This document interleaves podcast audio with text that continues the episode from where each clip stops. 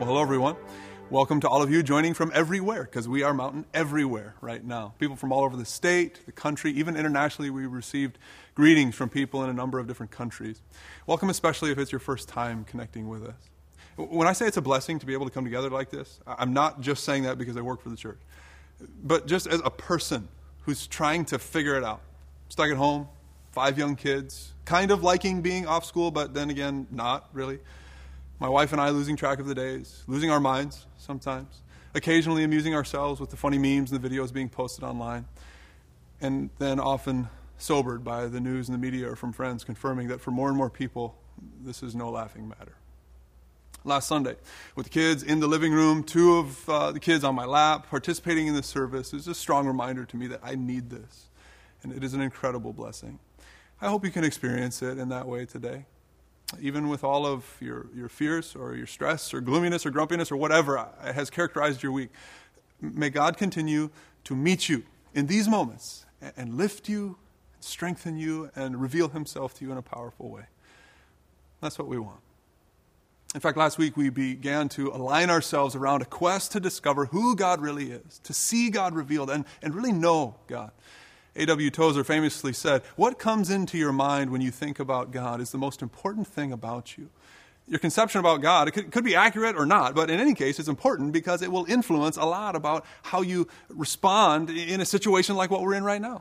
When we're pressed and stretched and scared, and, and so much is uncertain and, well, unprecedented, a word I've heard Governor Hogan use several times now we go searching for peace. We're searching for hope. We're searching for answers. And so, yeah, we're searching for God, wondering if, well, if we find God, will that provide any of those things? Amidst all the stuff that we've heard about God and the questions we have about God, could we sift through that and get to a place of, of clarity and confidence to be able to announce, like the refrain from that song, Waymaker, My God, that is who you? Could we really see God and know God for who God is? And could that make a difference? I think the answer is going to be yes. But we're going to have to work for it. Uh, the first task will be to get a Bible in your hands. Uh, if you have one, if you don't, there will be some words on the screen. You can follow along. Going all the way back toward the beginning of the Bible, I'm on page, I'm on page 19 in my Bible, Genesis 22. Uh, this part of the Bible. It may not be quite as famous as, say, David and Goliath or, or Moses parting the Red Sea. Maybe you've heard that before. But it has its own lore. Uh, it's from the life of Abraham. It reveals very important signpost of God's character. And this story has a way of illuminating the whole rest of the biblical story up through Jesus and uh, providing perspective for your story and mine. I'm not, I'm not trying to oversell it, I'm just saying it's important. It begins like this uh, Genesis 22. After these things, God tested Abraham. Oh, so, so it's test. Great. Uh, for the students who haven't had one in three weeks, here you go. Now it says, after these things. Well, what things?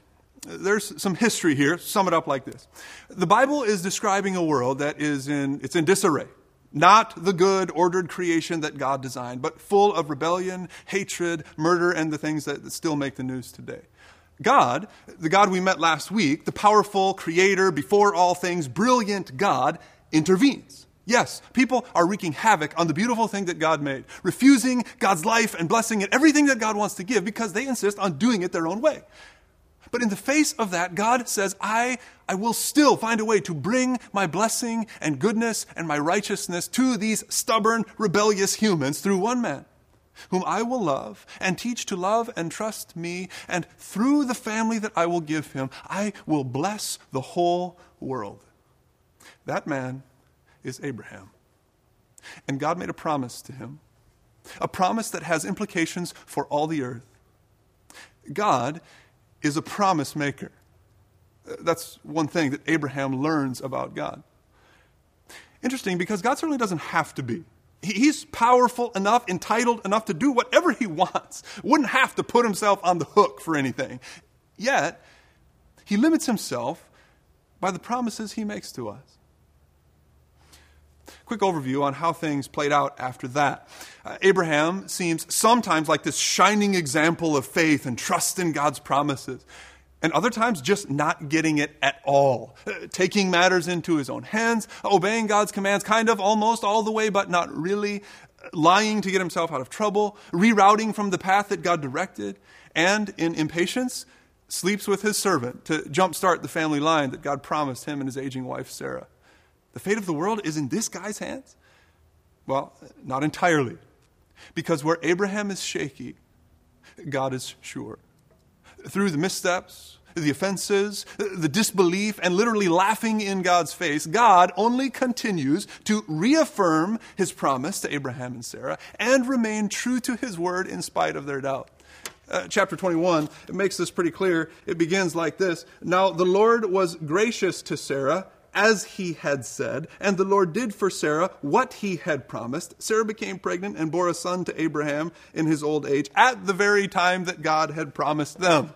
The picture of God is coming into focus. He is not only a promise maker, but a promise keeper, even when dealing with promise breakers. Abraham experiences the test in Genesis 22 after all of these things you and I are facing a test of our own. Like with every test, I, I, suppose it's harder for some than others, but nevertheless, we are all in a test, every one of us. What things have brought you here? What's your story? You feel like someone with a history of past tests, always ready, always them, tried and true, faithful. Reflect on your relationship with God, however long or short it is. I mean, Abraham's history with God, it's right there for everyone to see. Hero of faith, supposedly but not a lot of great marks on a lot of his exams. He got some things right, but he got a bunch wrong. I can relate to that. I suspect you can too. I know we're not perfect. Oh, sure, behind the camera you look good, but come on. We disappointed God, disappointed ourselves, haven't lived up to expectations, gave up when things got hard, cracked under pressure, done things we regret. For some, to even say we've been shaky in our walk with God would be a generous way to sum it up. But regardless, bottom line is whether or not you're even sure that you should be watching church online because you're not worthy, or whether you built the church, we all know what it's like to lack faith and to fail. And Abraham does too. Okay, after all those things, are we ready for the test that we're in right now? Can't go anywhere. Can't do what you want. Isolated from your family. Getting sick working to the bone, working from home, out of work, grieving, lonely, anxious, stressed out. We're in it. And whether you've got a history of faith or failure or a mix of everything in between, uh, God isn't so much focused on if you've trusted Him in the past. He really just wants to know, will you trust me now in this test? Last week it was Moses asking a question of God Who are you? This time it's God asking the question Who am I to you? Who am I to you? The time of testing will reveal the answer for us and for Abraham. After all the things that Abraham had been through, God wanted to know Abraham, who am I to you? The test that God gives Abraham will sound very strange to us, inhumane and, and senseless, even. Uh, we'll let the Bible speak for itself. Genesis 22. God said to him, Abraham, Here I am, he replied. And then God said, Take your son, your only son whom you love, Isaac, and go to the region of Moriah. Sacrifice him there as a burnt offering on a mountain I will show you. Sure, some people sacrifice to their children to appease their God. Does the Creator God also stoop to such brutality? Seems contrary to his nature. Contrary to his promise, Isaac is the child of the promise. His is the family line that will carry out God's blessing to the nations. God himself set those terms. What? I, I don't have all the answers to this test. I can only review what I know. God made promises, and He's continued to keep them. Abraham has several times tried to re engineer God's plans to be more suitable for him, you know, compromise a bit to maybe have better control of the situation. And while it might seem uh, like if there were ever a time when it would be wise to trust your own instincts over God's command, that this would be it, the other thing that's true is that all those times that Abraham took matters into his own hands, has done nothing to advance God's promise. Rather, in spite of that, God has delivered because that is who God is. God is a promise keeper. And that is what we know, or what we're trying to know. That God. The path ahead, it, it doesn't make sense. Abraham's got to start a journey he's ill equipped to finish. And, and we probably all feel exactly that way right now. We don't know where this is going. We don't know how long it's going to last. We, we don't know how bad uh, it's going to hurt. We don't know what's going to fix it. It just appears that life is playing out like that children's book I've read to my kids before. We're going on a bear hunt out into the wilderness. Oh no, look at the tall grass. Look at the big river. Look at the slimy mud. We can't go over it. We can't go under it. We have to go through it. And in doing so, the answer to this question will be revealed. Who is God to you? Exactly four years ago, I was uh, in Uganda. My wife and I had been there for about 60 days at this point, with no certainty as to how many days we had left. We brought our three girls, ages 8, 5, and 2, but we'd sent them back home 30 days prior after discovering that we were in for much more than we had bargained for.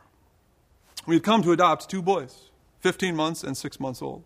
We packed 24 bags for this trip, uh, far too much for me to carry, which is a fitting way to describe the whole experience. Holly and I have reflected several times how this current situation reminds us of our time being in Uganda. We were expecting to go for six to eight weeks. Upon arrival, our court date got pushed back a month. So we got nothing to do except take care of two boys who we can't prove belong to us, nor can we even begin the process to make that happen. Uh, can't go out. Pale skinned folks being discovered with two brown skinned babies that aren't theirs, bad idea. My one legged wife can't get around anyway. Oh, Holly's on crutches. She broke her ankle right before we left. My mom came along to help us, but pretty quickly uh, started experiencing some scary symptoms with her eye, fearing that she had a detached retina. So she had to go home, leave after just a couple weeks. Trey, the oldest boy, got malaria right as we met him. Hey, buddy, here's your new daddy taking you to the doctor and holding you down while a stranger sticks you with a needle as you squirm and scream uncontrollably. Welcome to the family. Maya, our youngest daughter, spiked an incredibly high fever, severely dehydrated. And if it weren't for the wrath of the mama bear unleashed on the doctors trying to help her, I don't know if she'd have gotten the help that she needed. So, so we're managing all of this while stationed in what looks like a house in Uganda, but more like a compound to us. Every property in Uganda, and much of the world really, is surrounded by a high wall. Looked like a prison. Felt like living in an oven hottest month of the year in Uganda. The house would gradually uh, heat up throughout the day, sustaining its intensity from noon to about midnight, and then cooling back down around 2 a.m. before resuming the cycle with the dawn of the next day. I, would take naps on the tile floor because it was the coolest place available. When I wasn't doing that, I, I spent a lot of time just walking the yard, pushing the boys in a stroller in, in, circles around the driveway over and over again inside the walls, which seemed to grow higher and more imposing each day. We were sheltered in place, a foreign place. Everything about the situation seemed to be keeping us from doing the thing that, that we would say God called us to do. Uh, he didn't speak audibly. I don't know if that's how Abraham heard him. But in any case, for us, this seemed to be a clear calling, a, a good, godly thing, a just thing, a biblical thing, according to James 1.27, to care for orphans that have been discarded by their parents, one of them left in a trash bag in the ditch. I mean, yeah, sure, sure. We knew it was going to test us, but it didn't seem like it should be this hard. Especially since we haven't even gotten to doing the thing yet. The whole process is moving. We're just sitting there doing nothing. I can't really say it got easier when the process did begin, and there are many details I won't share, but I do remember one time, right about 60 days in, I was talking to my dad on the phone, and he, he finished the call by praying for me. And, and I remember he prayed for God to strengthen my resolve. I didn't like that prayer because I didn't want to keep going. I didn't want stronger resolve. I just wanted a resolution. I wanted the thing to be fixed. I just, I just wanted out of there. Let me be done with it already. I'm not interested in the strength to keep going. But the test was not complete. Even though I was stuck in the middle of a journey which I was ill equipped to finish, I felt powerless to engineer some other plan. I, I couldn't manipulate the system. I, I was not in control of the situation. So, somewhat angry about it, I embraced what was available to me. The resolve to continue on and trust God in spite of circumstances that made no sense. Abraham commits the same. Genesis 22 and verse 3. Early the next morning, Abraham got up and loaded his donkey. He took with him two of his servants and his son Isaac. When he cut enough wood for the burnt offering, he set out for the place that God had told him about. On the third day, Abraham looked up and he saw the place in the distance, and he said to his servants, Stay here with the donkey, while I and the boy go over there. We will worship, and then we will come back to you. Abraham took the wood for the burnt offering, and he placed it on his son Isaac, and he himself carried the material for the fire and the knife. As the, two, and the, as the two of them went on together, Isaac spoke up and he said to his father Abraham, Father? Yes, my son, Abraham replied. I see the fire and the wood are here, Isaac said, but where is the lamb for the burnt offering? Can't blame the boy for asking. I, I mean, we, we got similar questions right now. The bills are here, but where's the money to pay them? The students are here in my house, but where will they get the teaching they need?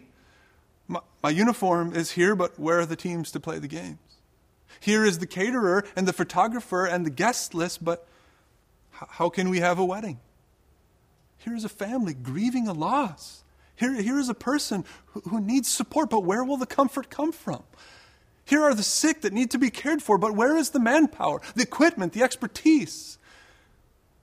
I, Isaac is just doing some simple accounting, as we all would. Where's the lamb? Abraham answered, God himself will provide the lamb for the burnt offering, my son. And the two of them went on together. They went on.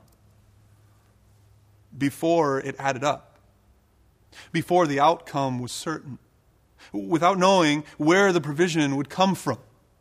The faith that God will provide. God who had been faithful in the past, even when Abraham was faithless. The belief that that God will provide was enough to strengthen their resolve to go on. Will that be enough for us to go on and remain strong in the recovery journey and remain committed to our spouses? Will it be enough to calm anxiety? to provide financial peace, to finish school with discipline, to keep being the church, keep loving, keep serving, keep giving, to keep uh, seeking and obeying God, even though you don't like what's going on in His world. Abraham and Isaac went on together. And when they had reached the place that God had told him about, Abraham built an altar there and arranged the wood on it. He bound his son Isaac and laid him on the altar on top of the wood. And then he reached out his hand and took his knife to slay his son. But the angel of the Lord called out to him from heaven, Abraham, Abraham, here I am. He replied, Do not lay a hand on the boy. He said, Don't do anything to him. Now I know that you fear God, because you have not withheld from me your son, your only son. And Abraham looked up, and there in the thicket he saw a ram caught by its horns. And he went over and he took the ram and he sacrificed it as a burnt offering instead of his son. So Abraham called that place, The Lord will provide. And to this day it is said, On the mountain of the Lord it will be provided. Last week, we learned God's personal name, Yahweh. It's here that Abraham meets Yahweh Yireh, or Jehovah Jireh. The Lord will provide. It was a dramatic scene, and the place is forever marked by this incredible event.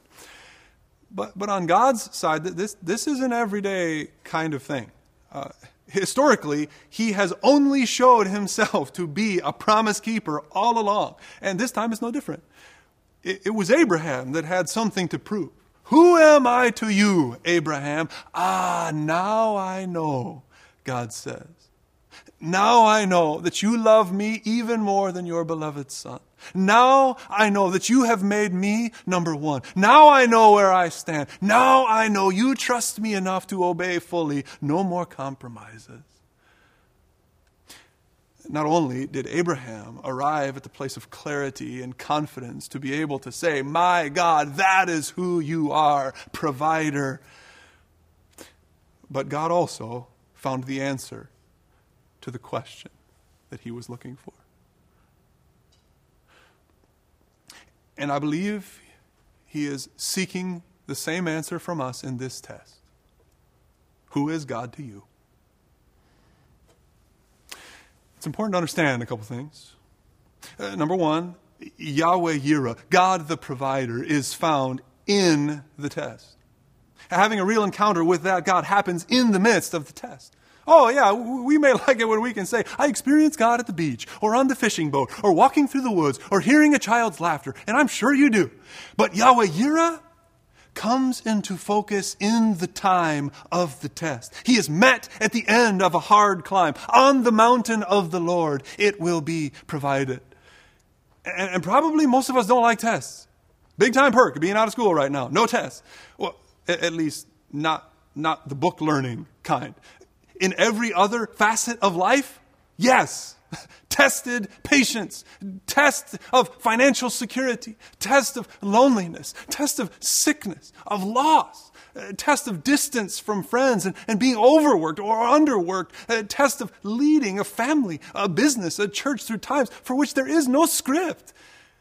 This is a hard climb. And we have no idea when we'll arrive at the place toward which we are striving. All we know is that God, the provider, has been tried and true in the past, and He does not change even though the way is hard.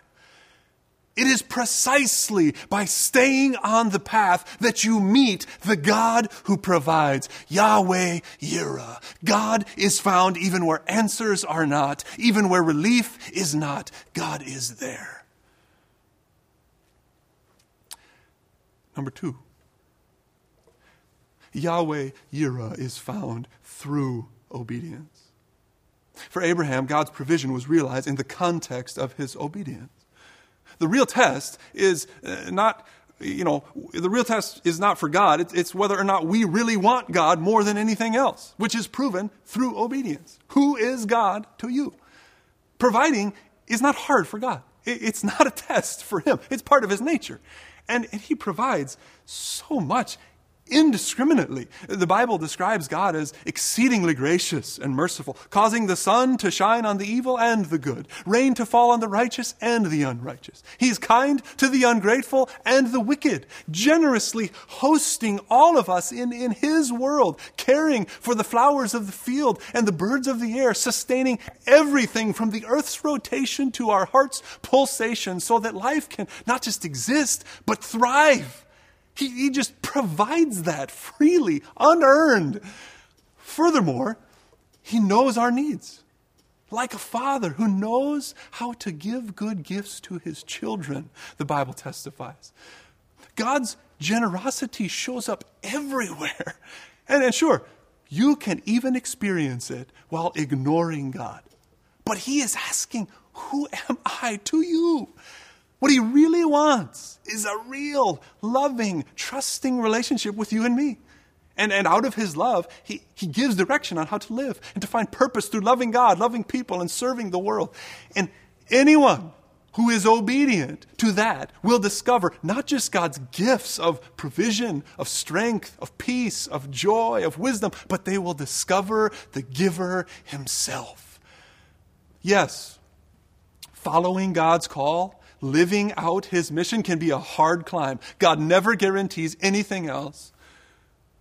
But in committing it, committing to it without compromise, you can be confident that you will not lack what you need, and even more than that, that you will be enriched by an ever deepening relationship with God Himself. The kind of thing that only exists when you go not around, not away from, but through the test in obedience.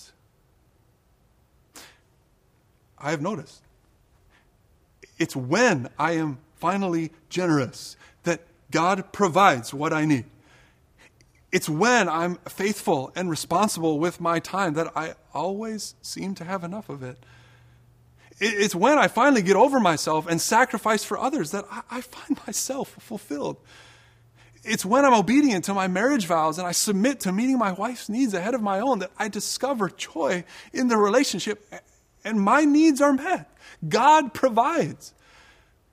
It was when we went to Uganda and stayed in the house with the heat and the mosquitoes and the bed bugs. And when my wife hopped along on one leg, it was when we sat there without electricity for a week during the Easter holiday. It was in navigating the backwards court system and the embassy's process. It was in doing the right thing, taking the next right step through gritted teeth for 105 days. That God provided. And yeah, eventually brought us home.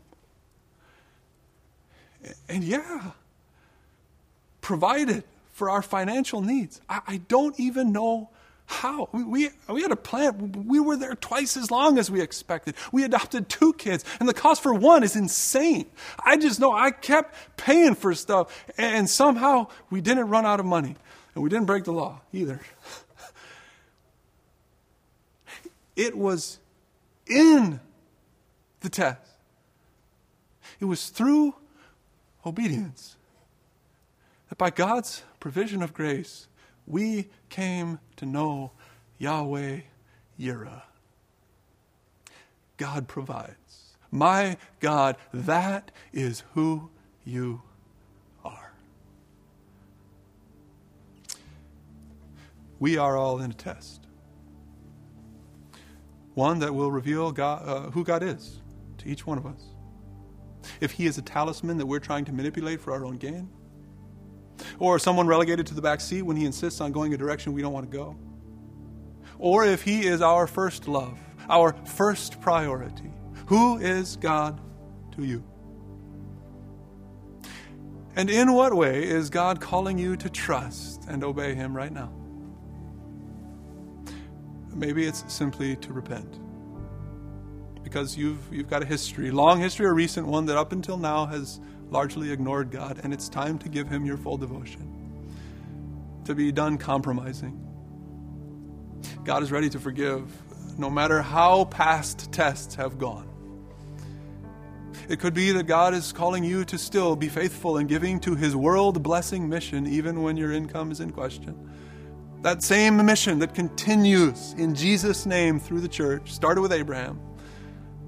Some of the most amazing stories I've heard, and the strongest people I know who've lived the most exhilarating lives I know are those who have done exactly that in times of scarcity and watched God provide through them and to them. And many of them are not rich people financially.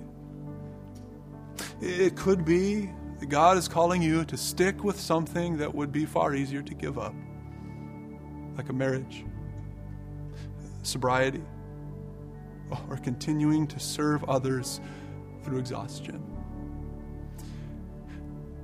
No matter what things have happened to bring you to the time of this test, may God strengthen your resolve for the journey ahead. I don't know. I don't know how bad it will get. I, I don't know how many will get sick or will die or will lose their jobs. But I do know that none of that can stop God from keeping his promises to provide and leading us through the hard climb. And I can testify to what I have experienced that the God who provides will be found in this test and through our obedience because that is who He is.